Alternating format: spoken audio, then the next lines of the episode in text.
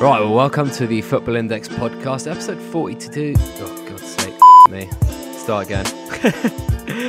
oh, I've had a long, long week. I've had a long week at work. Right. Right, welcome to the Football Index podcast. It's episode 42. I'm here with Index Big Don. What makes you so big? Uh, hello, everyone. Uh, yeah, so Big Don is sort of my alter ego. My name, my proper name's Steve. Uh, but I started doing match betting about a decade ago, and I joined various forums. And I just wanted to be able to not be myself, you know, be a bit larger than life.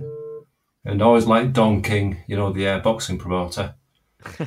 so, like, he was sort of the image that I- had in my head that I wanted to portray on the forums. And I was a bit of a nuisance, to be honest, back then. But I've, everyone will be pleased to know I've toned it down for for uh, my football index days. Yeah, because Football Index Twitter can be quite brutal, can't it? So uh, maybe a few are glad that you haven't gone in all guns blazing. Yeah, I've sort of really toned him down, and I'm, I, I don't want to uh, rock the apple cart, so to speak. Yeah, um, so I should, I should maybe change the name to Little Don. Maybe so. What, what? Go on, Steve. Why don't you tell us a bit more about match betting and then what led you on to Football Index and what your journey's been like so far? Like, well, a decade ago, I was a, a firefighter, and I had plenty of time between shifts, and I was basically skinned. So, one of my colleagues saw Money Saving Expert, you know, the Martin Lewis site, and match betting was on there, and we all got into that. And then it started really small, really, just doing the other free bet offers, and then one thing led to another, and then we started doing more and more of it, and uh, I did it for say five or six years, got more heavily into it, and then eventually I took a career break from work. Did the betting like in 2013. This was for about a year, uh, full time, and then I, I chose not to go back to the fire service because I was doing quite well uh, match betting, well, and various other avenues to do with betting. So is it is it right that I can call you a, a pro gambler? And if someone asks you what your occupa- occupation is, or if you're filling in a form, what what do you put down?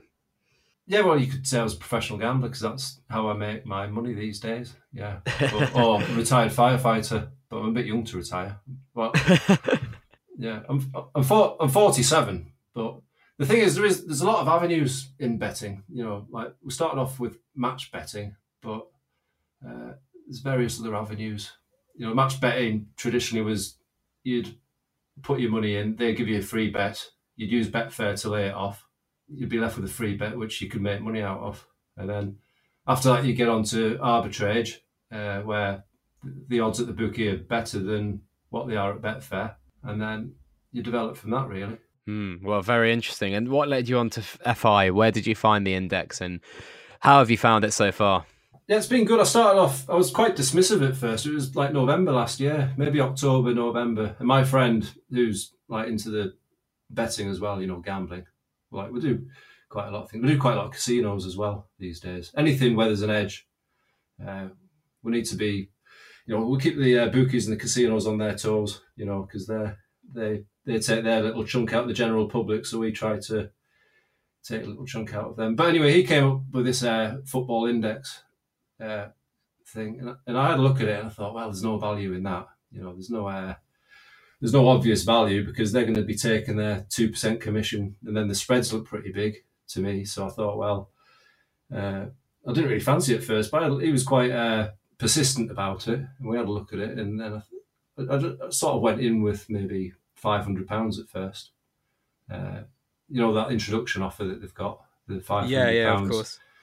risk free. So I- sort of did it for a couple of weeks. I think he recommended because I don't know much about football. I used to do in my earlier days, but when you get heavily into gam- gambling and do what I do, it's more it's more about the uh, it's more about the numbers than you know watching the actual sport and, and the techniques. So anyway, I don't know much about football, but he did. So he recommended that I buy like Wilfred Zaha, and another one he recommended was uh, Mahrez.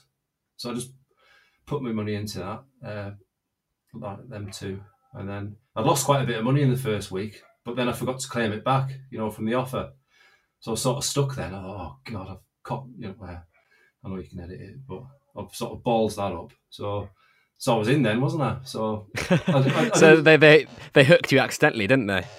Yeah. Uh, so, and since then, you've obviously gone to, uh, I, I, think, deposit a lot more, right?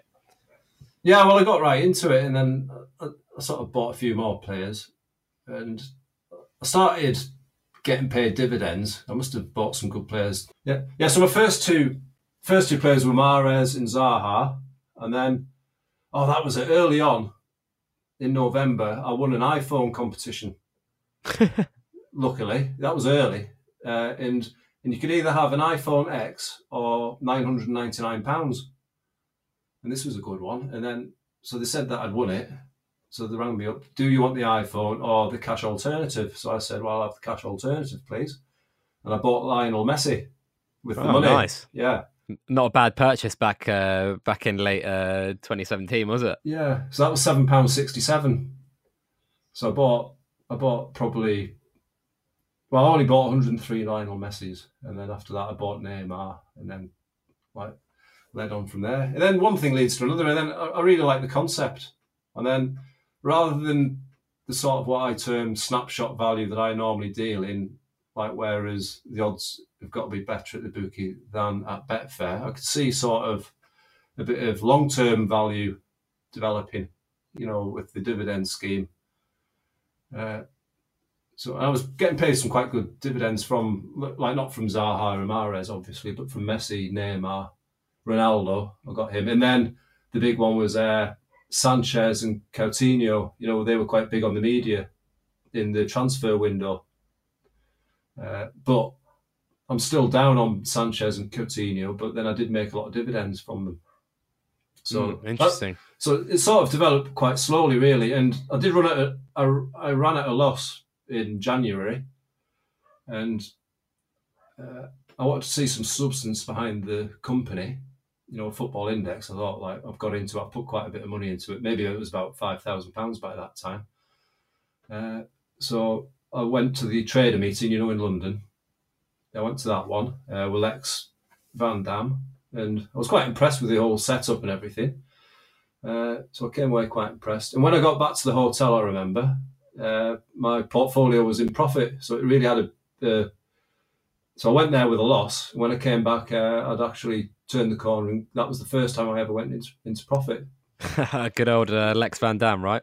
Yeah, but I, th- I, think the crux of the matter was in January because it was the transfer window, and it's a good way to like. I, I, think I learned a few lessons. You know, I was a bit like overplaying it a bit, uh, and I think that generally the index did have a downturn in that period. Mm-hmm. There was a there was a few red numbers, wasn't there? But you, you can't always go up. But um, Steve, we, have got so many questions here. Why don't we why don't we start getting through them? First one, well, actually, the first three things aren't questions; they're just things I wanted to chat about. So the first one is, uh, let's talk about the Bristol Rovers kit. What did you think? I think personally, I think this was a probably a six figure deal. And I've already had lots of Bristol Rovers followers. And what do you think the impact will be from this shirt sponsorship? Yeah, well, that sort of thing's great, isn't it? Because that's just like pushing the uh, the brand out there. I mean, it's league, Bristol Rovers are League One, right? Yeah. Mm-hmm. Uh, mm, yeah. So, yeah, I mean, it's going to push the brand out there uh, like that needs doing, and it's going to push it right around the country. Uh, so it can only be a good thing. I mean, thousands of fans go to football matches, even at that level. Well, it's relevant, isn't it? Because they've had the London Buses sponsorship the tube sponsorship, which is good because that's like a lot of people are seeing it. It's getting it out there. We've had the trader meets, which is a bit more targeted to their customers, but then uh, it's a very good idea to target football fans themselves at sort of a middle level. Yeah, because I mean, obviously it costs far too much probably to uh, have sponsorship on a Premiership team, but great to have. I think they've probably pitched it right at the correct level. I think this is going to get the name out to so many people. As I've said, I've already had lots of Bristol Rovers followers. Um, I think their tweet went absolutely mental, didn't it, when they uh, announced their shirts, didn't they, Bristol Rovers? It got so many retweets, so many likes, so much interaction. And a lot of that was from Football Index traders, wasn't it? Yeah, yeah. It, like it, it, had a really good uh, reaction on Twitter. I only saw it from the Football Index point of view. I didn't see the Bristol Rovers reaction because uh, I, I, sort of restrict my tw- Twitter account to just uh, you know, football index related. Mm, mm, mm. Yeah, I, I, think there was a general buzz about it, and we've had a few more announcements today. We don't know what Mike Bowen's going to announce tomorrow. Um, I think foot, the guys at Football Index Edge have uh, got something quite cool coming. of course, me, uh, Foot, Footy Index London, and Footy Index LM. That's Liam are starting a newsletter this week. So lots happening in Football Index world. But do, do you reckon it's it's strange that maybe they haven't targeted shirt sponsors before? Well, I've never thought of it myself, so I can't like sit here and say, yeah, I can see your point. But I just think it's a great idea. Yeah, obviously relevant. Uh, it's going to go around the country naturally. Football fans are going to see it, and hopefully, because uh, even at Bristol Rovers level, that sort of fan who goes goes to them games, they're probably going to have half an eye on the Premier League as well. Um, yeah, I think their their max that maximum capacity is eleven thousand at Bristol Rovers. I think I think yeah. they they averaged eight and a half thousand fans, so that's not too bad. So you're basically paying for maybe 20, 25 games at home times eight and a half thousand. That's like uh, quick maths, about 215 yeah 210 15,000 people see it throughout yeah uh, throughout the season yeah. so that, that's not too bad and I guess there's a lot of away grounds in the in the league that have higher attendances, and also if they make a cup run, you could get some much bigger teams, couldn't you? Yeah, that's a good point. Actually, say FA Cup January, you know, the FA Cup third round, you get into that uh, draw Man, draw Man United. Yeah, I was about away. to say. Let's hope they. Let's hope they. Uh, we see them flaunting that kit out on the Old Trafford turf. Yeah. But I think we'll move on quite swift, yeah, yeah. swiftly, Steve, because we've we've got so much on. Android app. Uh, they're testing that with uh, Android. Are you an Android user yourself, Steve? I'm an iPhone user. Ah, myself, good man, good man. I can see well, the point of getting it out there to the masses. That's, that's yeah. what it's all about. Definitely, I think this is going to be a really big point in their roadmap where you suddenly create a much more accessible product just because you have a lot more people that can use it on their phones rather than having to log in onto the you know web domains and a lot of people do have massive portfolios on android uh, on android mobiles and they have to use you know google chrome or safari whatever which is which is pretty ridiculous isn't it? Yeah it defeats the purpose. Yeah. I remember adam cole saying i think at the trader meet it was the like his concept was to have a market accessible, like when you're standing in, in the queue of a coffee shop type thing, you know, like just to be able to see what you've got on the move, you know. So, yeah, making it more accessible to more people, but making it easier to access as well. Mm, most certainly so, and I think it looks pretty cool, doesn't it? I, have seen a few photos from people that have uh, that have put a few pictures out on Twitter, and I think that it does actually look pretty good. The the user interface is pretty clean. There's very like much maybe more of a professional feel about this app, and maybe if they transfer it over to, to the iPhone side as well and to the desktop, then we might have a better, well-rounded, cleaner looking product. Definitely, yeah. I, I tend to use both. Like I use my desktop uh, football index for certain things, so I can view my whole portfolio in order, and then I use the iPhone app because uh, that's easier for some things as well. Like one's better than the other at certain things, and you know, what the other's better for certain things too. That doesn't sound good.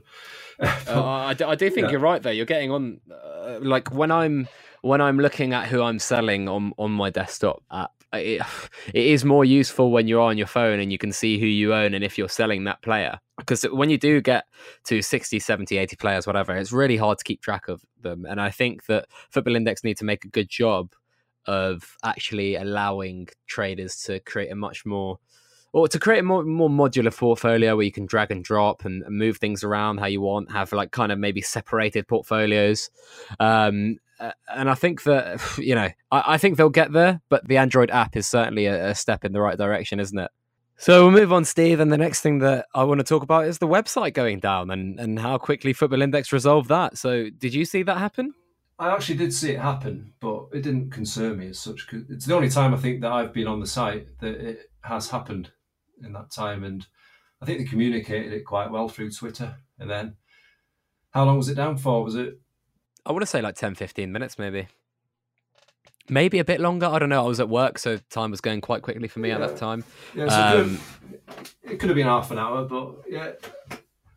I, I mean, websites have outages all the time, right? I mean, bloody Visa, their whole network went down for like uh, f- for a whole day or whatever. So, I think we can cut Football Index some slack if their website goes down for half an hour. Yeah, I'm, I'm surprised it doesn't happen more often, really, with this type of you know a trading platform. Like, it must be quite complicated to run. So, yeah, not worried on that point. Good, good stuff. I know there was a lot of uh, moody Marys and a lot of panicking going on, which was which was quite funny, really. But uh, I don't know. For me, I was I just kind of looked at my phone once, put it down, and said, "I'll, I'll, I'll have a look later. I'm sure it's fine." Yeah, yeah, it was resolved quickly, which is it's probably a better thing that it happened and was resolved than it not happening, and us never knowing what would happen if it did happen. If you know what I mean, it's probably got a positive effect yeah, because if it was a, a bug in the in the code, for example, I'm not I'm not a techie by any means, but if that was a bug that could have been harder to fix when there's maybe a million users rather than a 150,000, then you're right. It's probably better that all these kinks are worked out when, we're at the beginning of a of a of a business life cycle, really. But uh, we've we've covered that one quite concisely, there, haven't we, Steve? And we'll move on to the first question that we had from from our listeners, and uh, the first one was from Callum One Warrender. I think I've uh, pronounced that correctly. It says, "What is the biggest positive and the n- biggest negative lesson that you have learned as from the start of your uh, Football Index journey?" Yeah, uh, well, for me, I'm, I'm, a sort of what I term a buy and hold merchant. Uh, I haven't got time to be dipping in and out of the markets, so I'll put the negatives, but in every negative there's a positive. Like the January transfer window, I was a bit of a Claudio Ranieri Tinkerman, like you know, buying and selling a bit willy nilly, trying to be ahead of the market when I had no experience off the market. So I was probably late to be buying a few players, and then uh, my portfolio was going down. I thought, oh, you start thinking, is this for me? And then I. Uh, and then I started.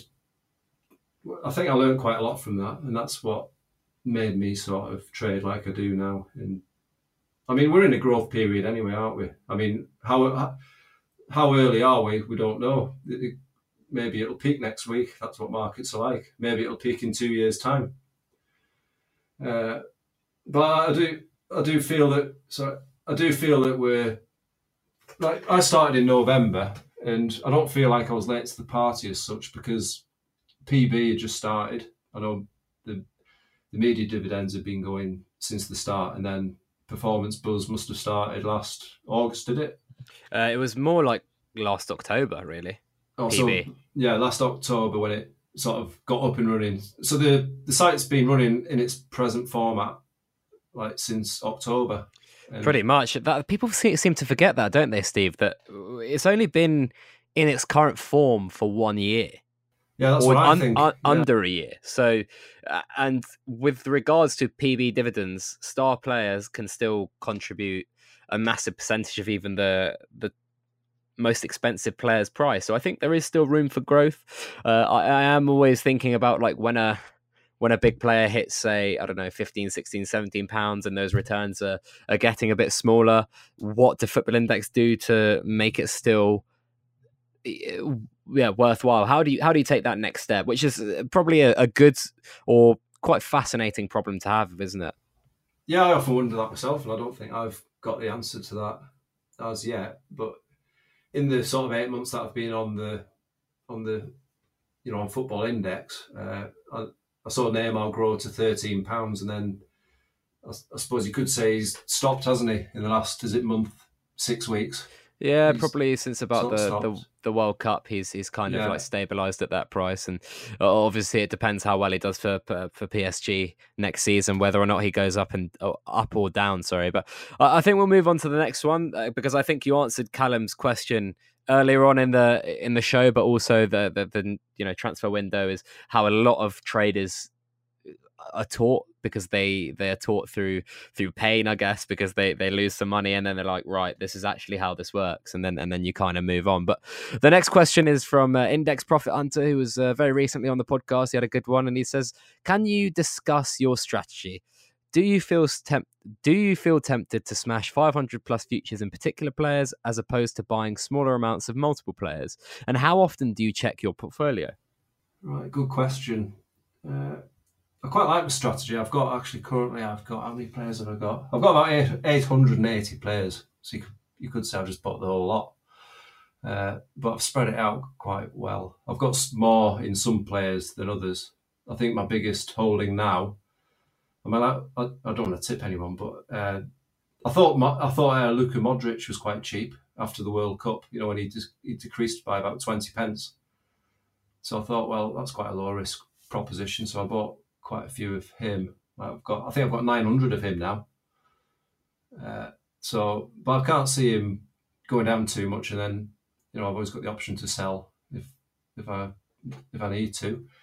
Uh, but generally, I, I stick to sort of between 100 and maybe 300 shares per player, like for my portfolio.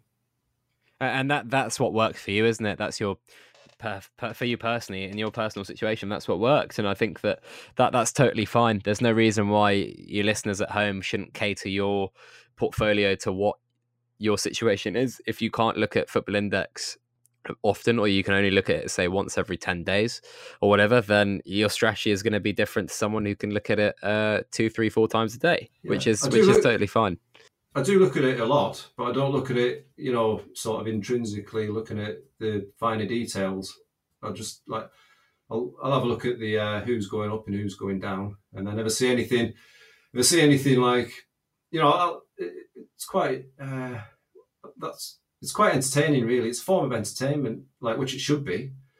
Uh, but it's nice to look at. I mean, you can't beat that feeling on a Saturday, like having football index and then wondering which players are going to perform. It's it's brought a bit of excitement.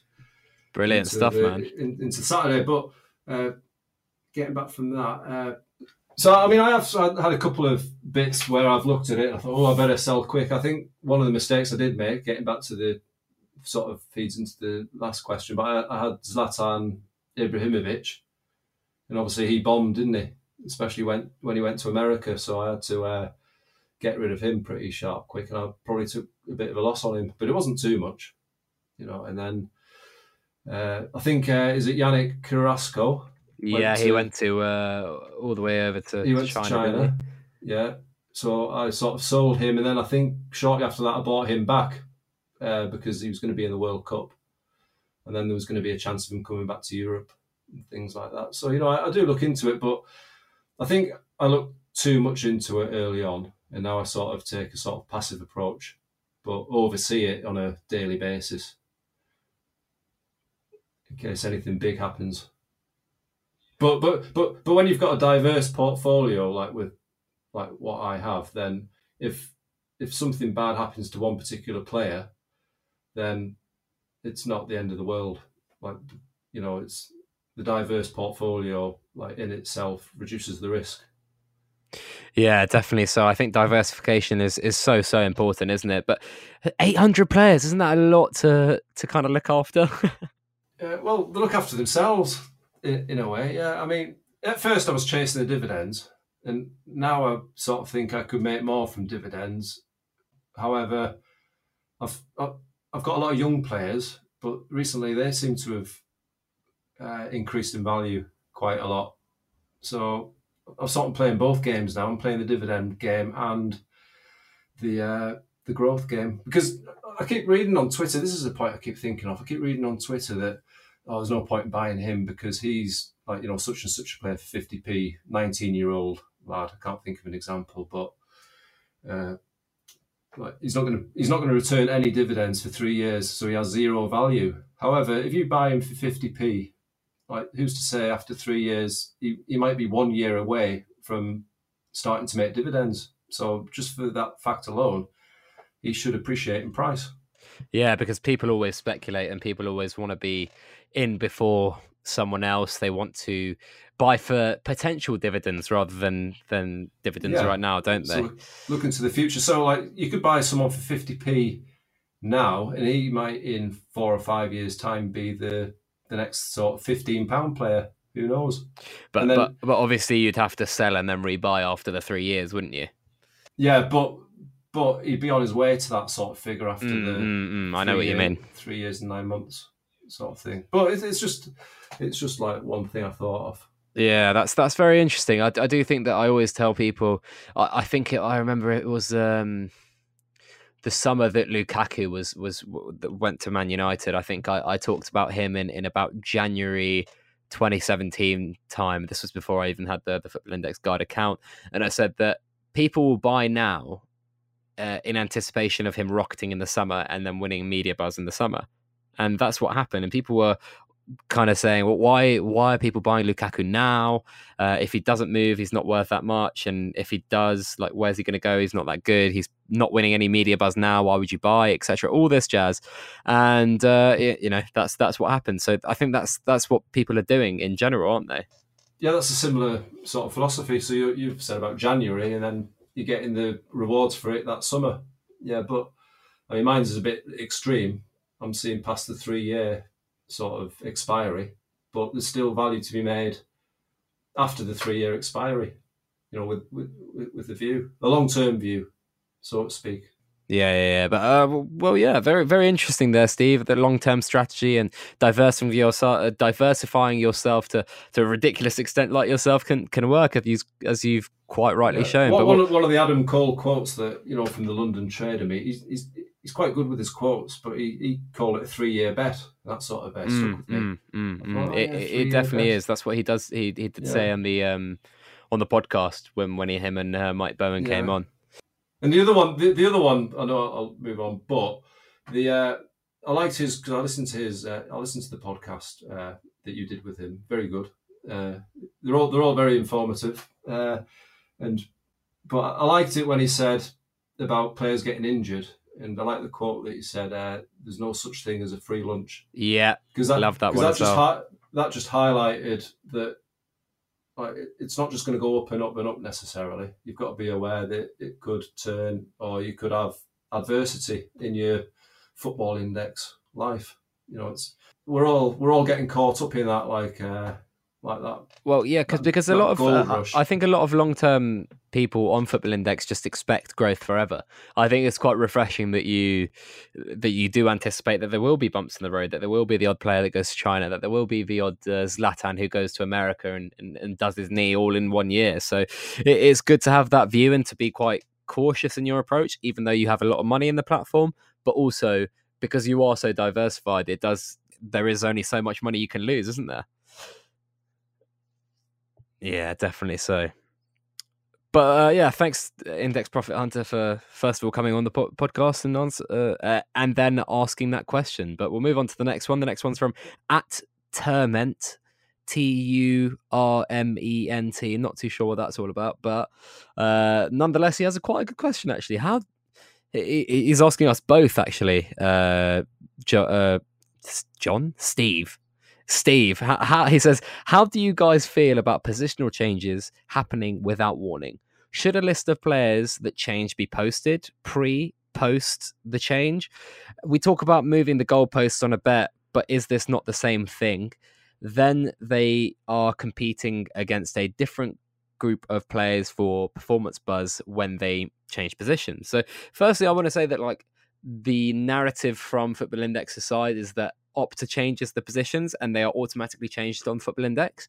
However, I do think they should make the effort to go to Opta and say, look, for one reason or another, to not get in trouble with regulators by changing the the goalpost, so to speak, and and but for, to to have less complaints by um by customers, what you can do is you say, look, let us know a couple days prior, and we'll email it out and we'll tweet it out, and the market will react in that moment, but at least people will know that before they change, it will happen.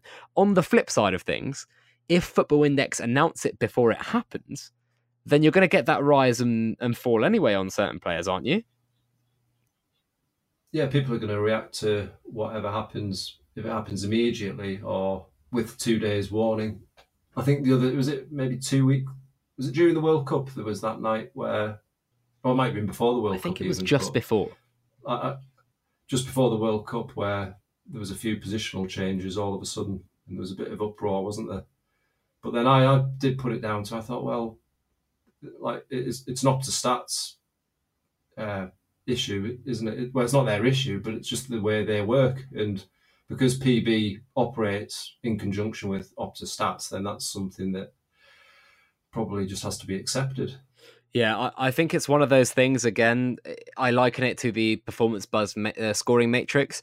If you change something or they change the way you do something, it's going to upset someone. You're not going to have a unified and happy customer base, whatever you do in this situation, do you? It was it was a similar. I think they had a similar issue where someone was winning performance buzz or media buzz, and then it got to five to midnight, and then like th- there was a late score came in so then you might be waiting for your win, and then you get overtaken at the last second because there's an Opta update. So it can be a bit disappointing. Yeah, I think that it's a strange one because in reality we want the the players to reflect their actual positions on Football Index. We want, you know, Hazard is a forward, Willian is a forward. Uh, who else changed? Gonzalo Guedes is a forward. These players are forward players. They're not midfielders. They're not traditional 4-4-2 left and right midfielders like for example like the, the Robert Pires's and the Freddie Ljungbergs of, of the old and uh, they would have been classified as you know midfielders because they were wide midfielders however in this day and age the wingers are forwards. They very much are, and I think that I think that if Opta are changing them, Football Index should move with them. And I don't think they should. In my opinion, if there is an announcement and a pre-warning that they are going to be changed at this time, or they are going to be changed in two days, it, it, like unless you stop trading on those players until they're changed, there makes no it makes no difference, does it? No, there's going to be a reaction no matter what to the. There's going to be a position change. There's going to be a market reaction to the change. Certainly so. Yeah. Certainly so. Yeah, it's an awkward situation. It, it really is a tough one, and I think the the guys at Football Index will slowly find a good solution. As we talked about earlier, about you know, say if Neymar reached seventeen pounds, is that his peak? What will they do to to to entice traders to to buy more of him? Uh, it's a similar situation, and one that I think they've got clever enough people to try and solve. But thanks for that question there, uh, Turment. And we'll go on to a uh, podcast favorite, Golfing Grandad, back again with another question. He says, What gave you the confidence to go so big on your investment? And he says, Is Football Index more exciting than promoting Muhammad Ali, Roy Jones Jr., and Mike Tyson? So that's obviously to the. Uh... Yeah, a reference to the uh, boxing promotion. Yeah. Well, I never intended on going so big. Uh, but I just I quite like the product, and I got into it, and I just I had money. I basically had money sitting doing very little in my Betfair account, too much money, and I used it for Cheltenham, you know, in March this year, the big horse racing festival, which is sort of the Christmas for match betters or uh, betters in general. And after Cheltenham, I didn't have much to do with that money, so I, I sort of moved it over into Football Index because it was going to do more work for me because I had other things to do in my other betting activities. So I didn't really have time to be uh, betting on horses so much and golf and things that I'd traditionally bet on. So uh, Football Index came along and I just sort of, you, you don't start these things off intending maybe to put as much money in. But then maybe I was influenced by, is it ASP who came on the podcast?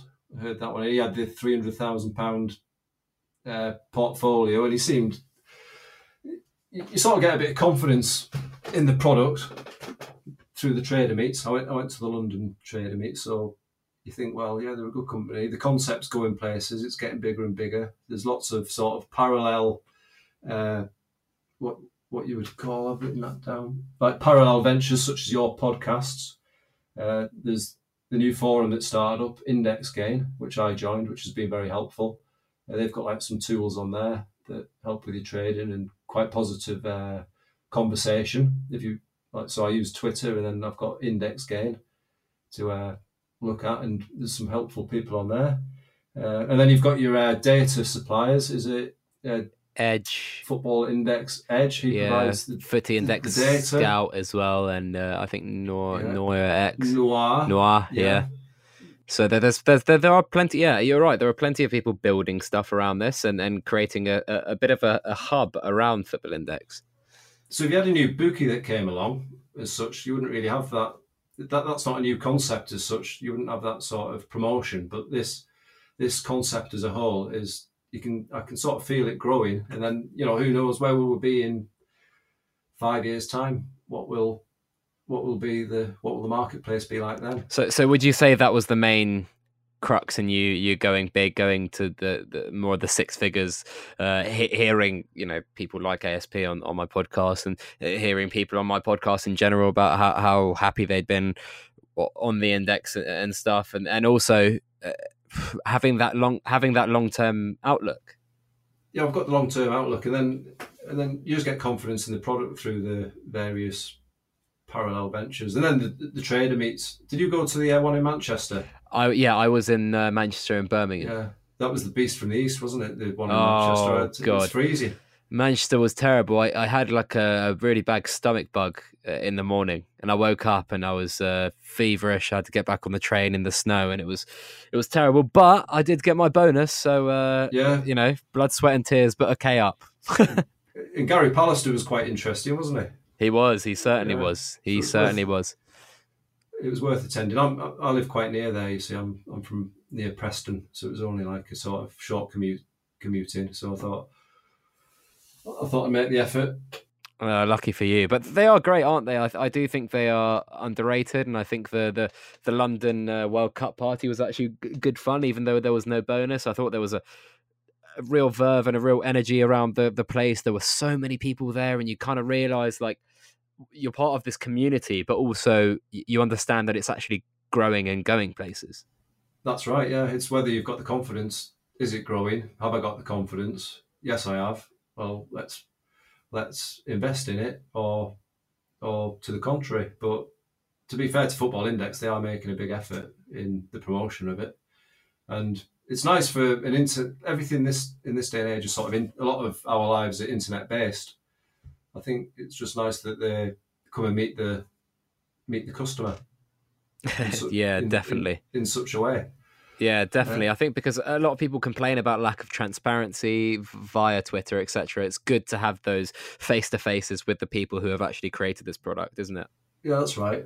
I quite like the way that they are a bit standoffish because they can't deal with every issue that comes up on Twitter or that people complain about. So they do seem to be a bit sort of removed from the customer, but at the same time, they have made the effort to engage with the customer. And the, like uh, Adam Cole and Mike came onto your podcast as well.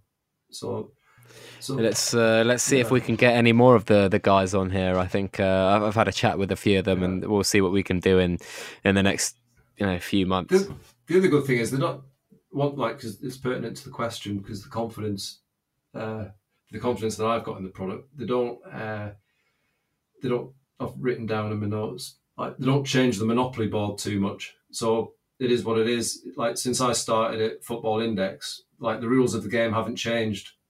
There's been a bit of outside pressure for the rules to change. Like like they should change like goal assist to being worth more, but they've kept it as it is. You know, they're not changing it willy nilly, so to speak. Mm, I think uh, th- there has been a bit of a period of stability, hasn't there? Yeah, that's how I feel. Yeah, there's that stability, which you need really, because if you start changing everything here and there, you could lose the certain magic that you've created. You know, you've got they've got to tread very carefully in how they develop the product, haven't they?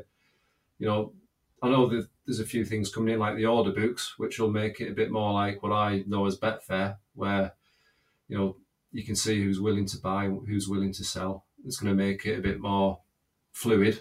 Is that right? Uh, and then what else have they got in the pipeline?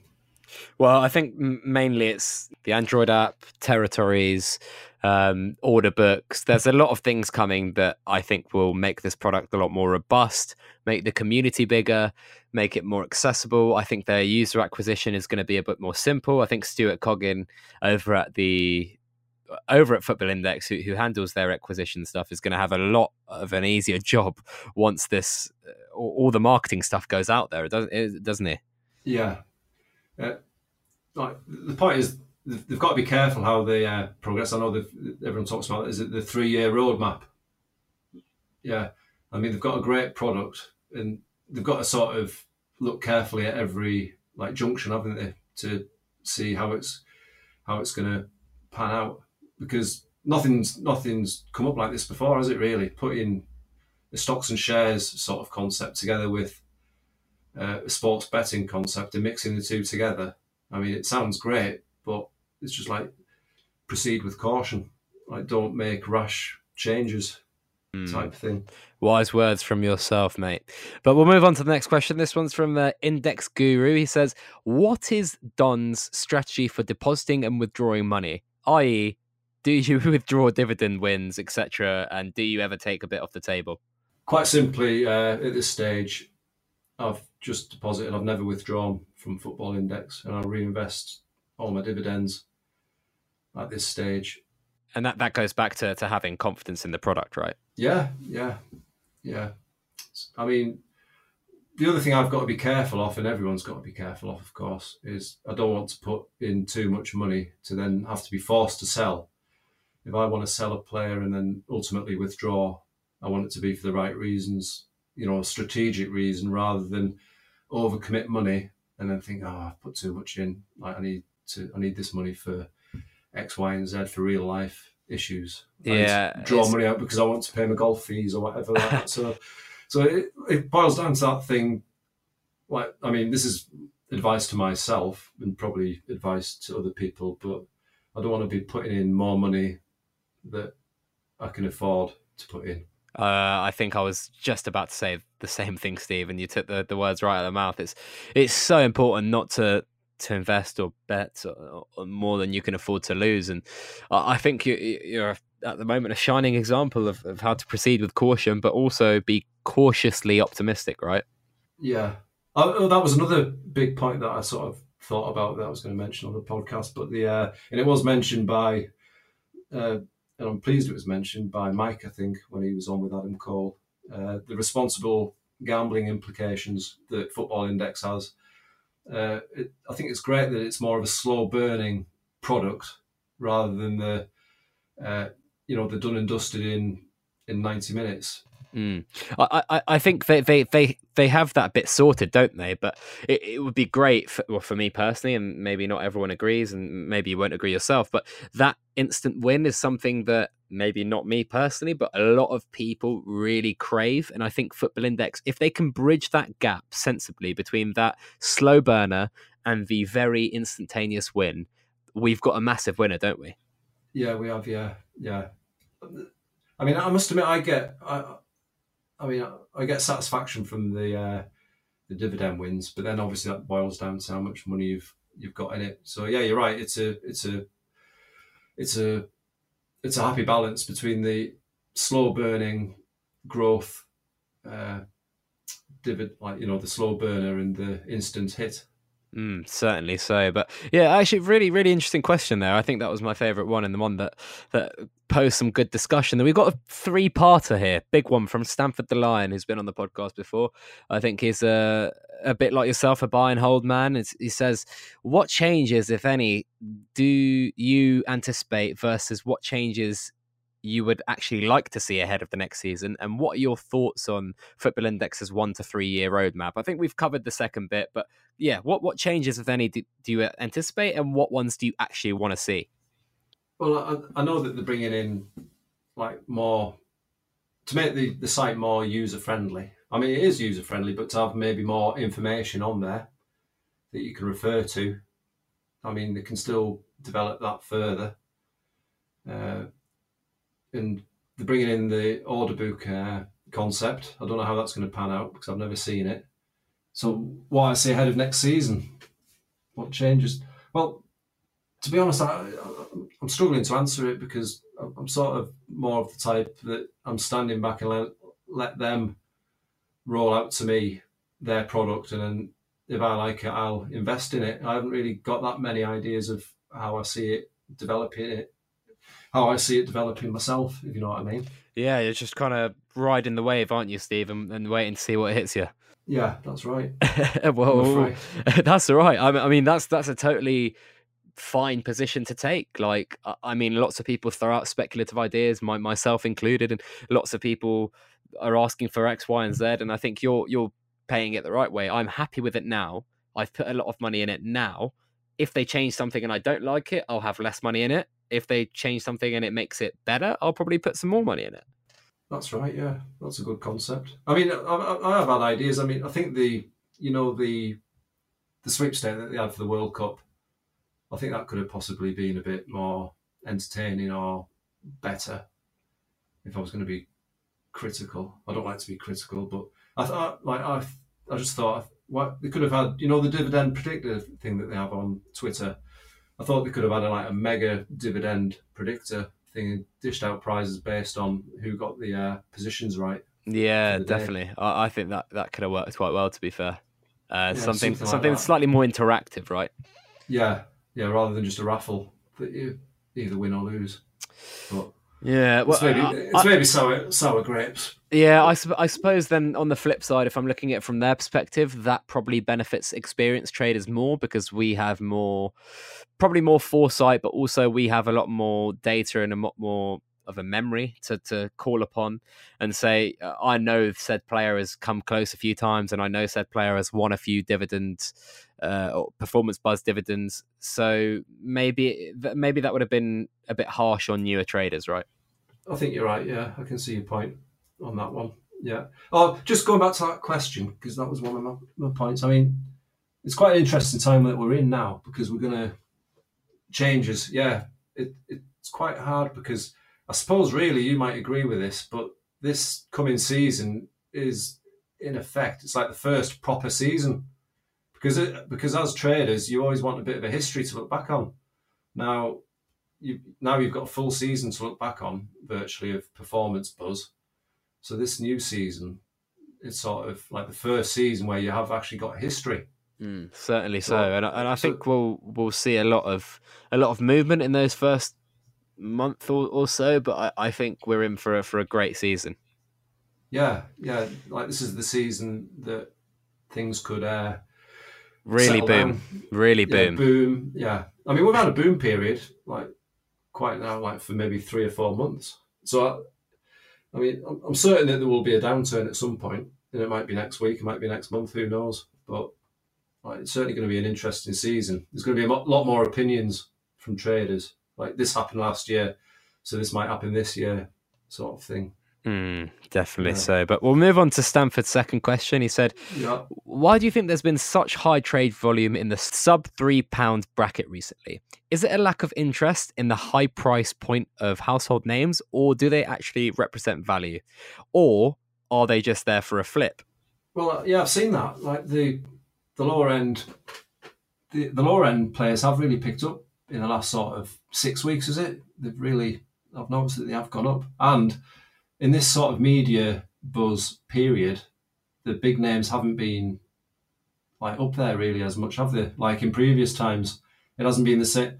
And then, and then there's been a there's been a few spanners put it put in the work, so to speak. Like uh, the goalkeeper Alisson, he had a big sort of spell of uh, claiming the top position, didn't he? Rather than rather than Neymar. So I don't know if that's influenced people sort of going to the lower end of the market. Well, I think when there's no football on, then there is the transfer window. It's only natural that perhaps with uh, Eden Hazard linked more to Real Madrid than Neymar, a lot of people thought that Neymar's buzz over the summer, apart from the World Cup, would come from the Real Madrid link. So I'm just looking at the buzz leaderboards now, and we're uh, recording on the 25th of July.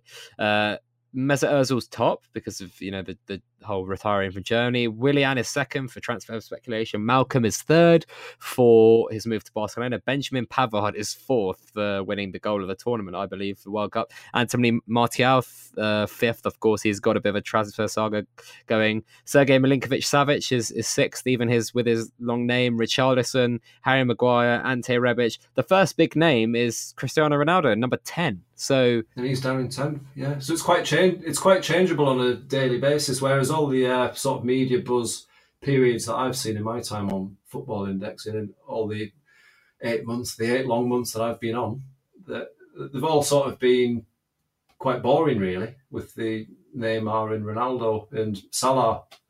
And earlier on, there was Coutinho and Sanchez winning, winning it. It's a bit more changeable now. Uh, do, do you see this as a as a more of a hindrance to yourself, or do you see this as an opportunity that some of these guys who are sub three pounds or around the the Martial bracket could rock it if they have a big transfer saga? Well, I don't really mind because I've usually got them all anyway.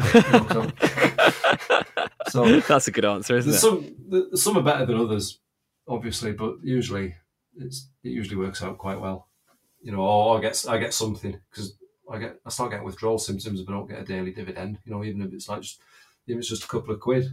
Like Big Don goes hungry. right, we'll move on to Stamford's last question and the final one for this podcast. He says, "Has there or will there be a change of customer demographic with the targeted ad campaigns that is thirsty for more instant returns at longer odds. What would FI do to appeal to the long odds gamblers in the future? This is quite the opposite of what we just talked about, right? I think, in my opinion, and I don't know about Stamford's, and I think you agree with this, that we've already got that long odds, uh, kind of 20%, 25, 30% yield a year, slow burning bit of the product, it's actually the uh, the instantaneous one that we might be missing, right? Yeah, if anything, yeah. However, you know, it, you, get a bit of a thrill on a Saturday and a Sunday. You know, when the Premier when there's a full fixture list of football on with all the divisions, and then like hoping that your players are going to feature in the, you know, in the positions I've even had me on a Thursday night watching Europa League, which would never have happened happened before, just because my players are happen like playing that night. So I actually I get a bit of fulfilment from it, rather than my traditional betting is quite boring, really, because I cover all sides. You know, so if I back a football team, usually I'm I'm usually locking in profit. So. I, I see what you say. Is yeah, but it's quite hard to get. It's quite hard to get a massive instant win, you know, like the uh, five hundred pounds accumulator sevenfold win. Like I don't think you're going to ever get that from Football Index. It is, it's definitely always going to be a slower burner than the instant hit. But the, the beauty is, the beauty is, win or lose on that Saturday afternoon on Football Index, you you bet your bet rolls onto the Sunday. Mm, yeah, I mean that, that's week. that's the that's the main crux of it, isn't it? Like it's it's not over after a day, but I do think that you know the only way that they would do that instantaneous win if if there was some sort of add on. Uh, but I do see Stamford's point to some extent in terms of if players do get really high, and at the moment, for example, those guys aren't returning dividends as we've just discussed, and they might do, and they probably will do longer term. How do you, as Football Index, encourage a new first time buyer, first time depositor to buy the big guys? How do you do that when they're so expensive? It's going to be a tough one, but as we've discussed, I think that's something that they'll uh, they'll probably come to fix at some point, won't they, Steve?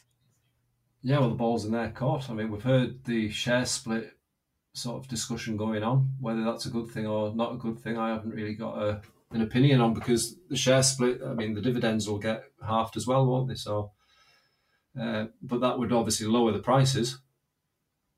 So, but I'm, I'm I'm sure it's one of them that Football Index will maybe have it have it in hand mm. when it comes definitely. So, um, yeah. quite excited for the future, Steve. In, in, general.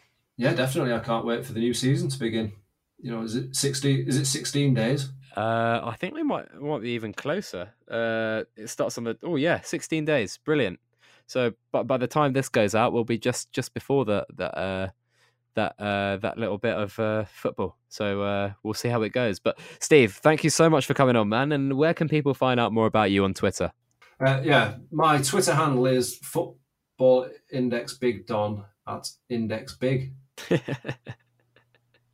right well, well thank you thank you all very much for listening and if you did enjoy that please do subscribe and uh, yeah give steve a follow as well but funny guy uh, very cautiously optimistic which i like and has a very uh, nonchalant and quite like relaxed attitude about everything which i which i really do like and i think it's refreshing in terms of the football index uh, twitter community. And yeah tell your friends about the podcast. Tell your friends about football index. And yeah if you guys are looking to maybe better your trading skills, head over to the YouTube channel. And last plug and a new plug now, me, Liam from Football Index LM and Footy Index LDN, Footy Index London, is we are starting a Football Index newsletter. So please do check that out. Uh, if you're interested, do DM me. I can send you the sign up link. Uh, but but yeah, it will be hopefully something that can inform traders. But for now, uh, thank you very much and uh, enjoy your commutes, guys.